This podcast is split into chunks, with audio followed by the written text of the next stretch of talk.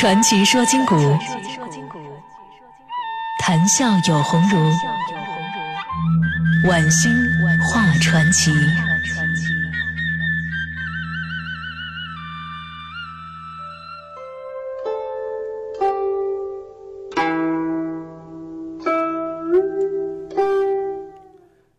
当时南方的形势是什么呢？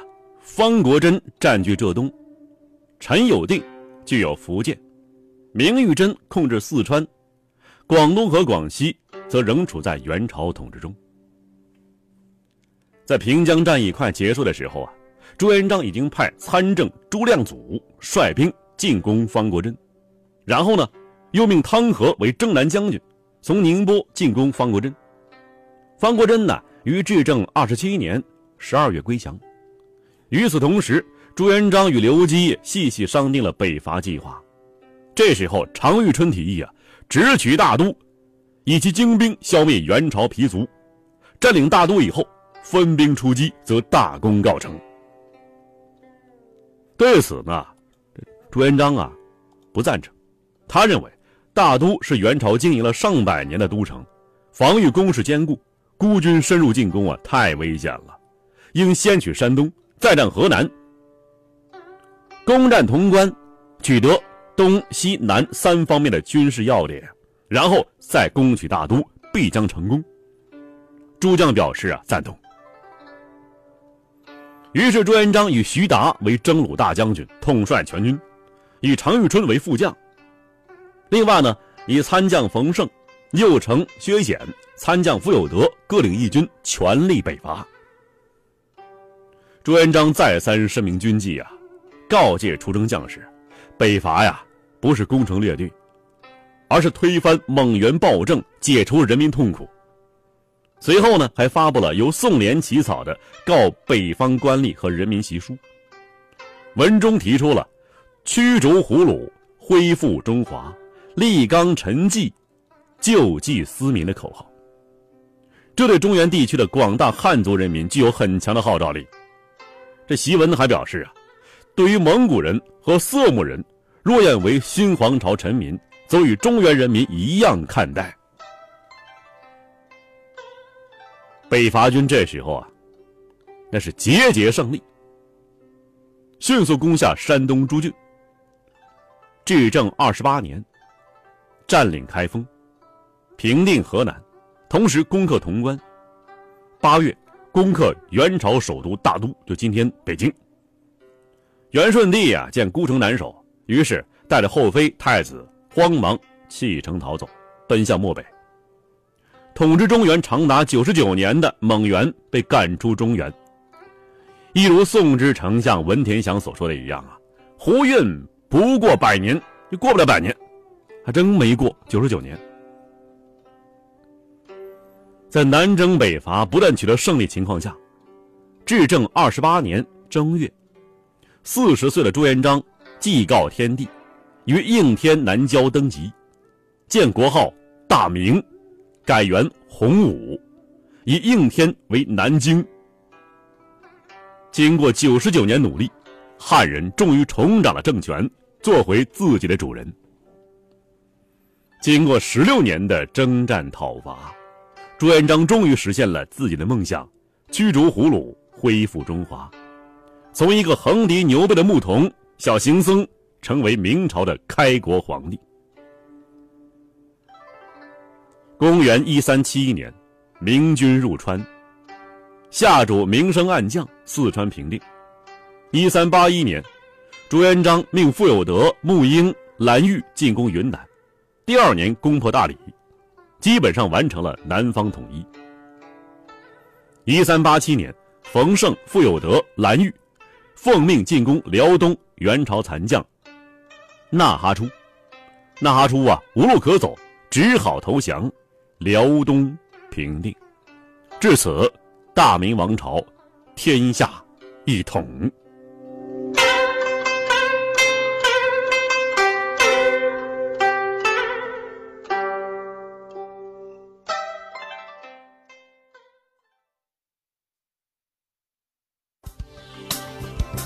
上下五千年，纵横八万里。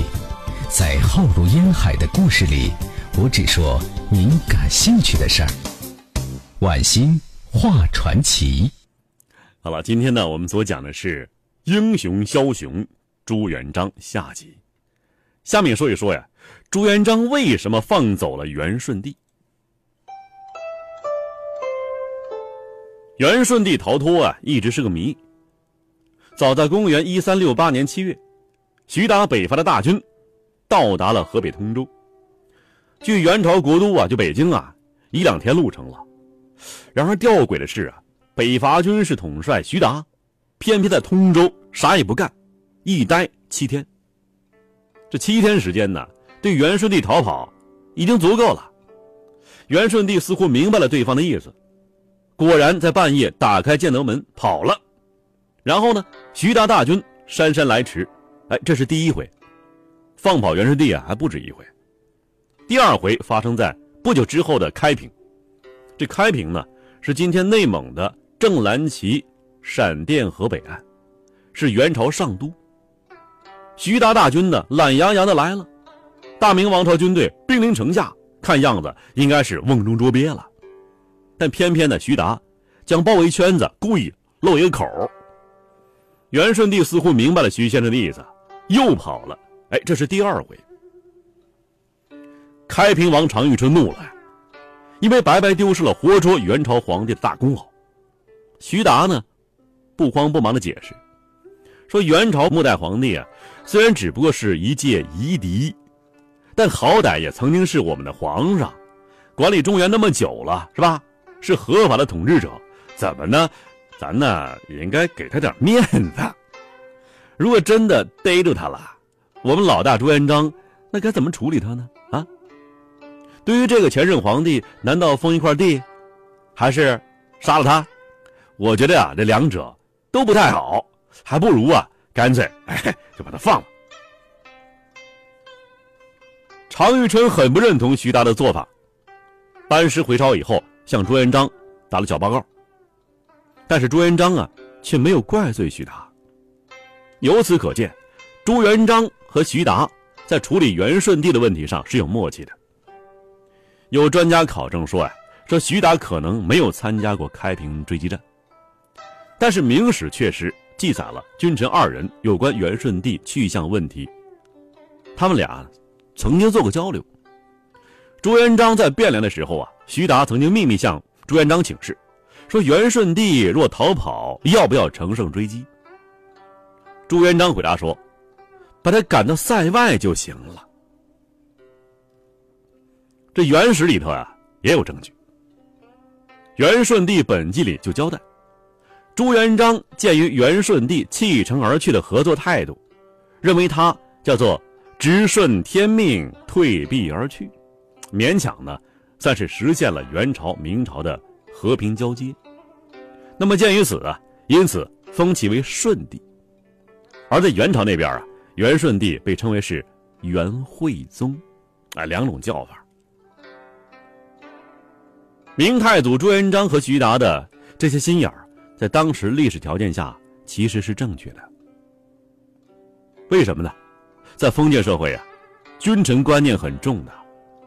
虽然元朝呢是起义军推翻的对象，但是对元顺帝本人，大家呢还是把他当做君的。举例说吧，说这个隋炀帝，对吧？我们都知道隋炀帝是暴君，是被推翻的对象，但是当他被杀于扬州之后，造反的李渊、窦建德等人呢，都痛哭流涕，为隋炀帝披麻戴孝。再比如说，崇祯皇帝是李自成啊推翻的对象啊，但是李自成进北京以后，还是厚葬了自杀的崇祯。他们这样做呀，是为了向天下宣扬君臣的理念。而且说呀，这元顺帝这皇帝当的还不算太赖，他恢复科举，减轻赋税，成绩啊还可以拿得出手。鉴于这个大背景，如果元顺帝被擒获了，朱元璋和这个前朝老大该怎么相处呢？怎么相处啊，都是很尴尬的。所以说啊，还是不如不见，哎，这是封建社会所特有的现象。所以说呢，朱元璋因为这个就放跑了元顺帝，让他在漠北称王称霸去吧，反正大明天下已经归我朱元璋一人之手了。那么稍后的时间呢，我将为您介绍啊，朱元璋手下的大将排名，以及为什么这朱元璋会屠杀手下的那些大将。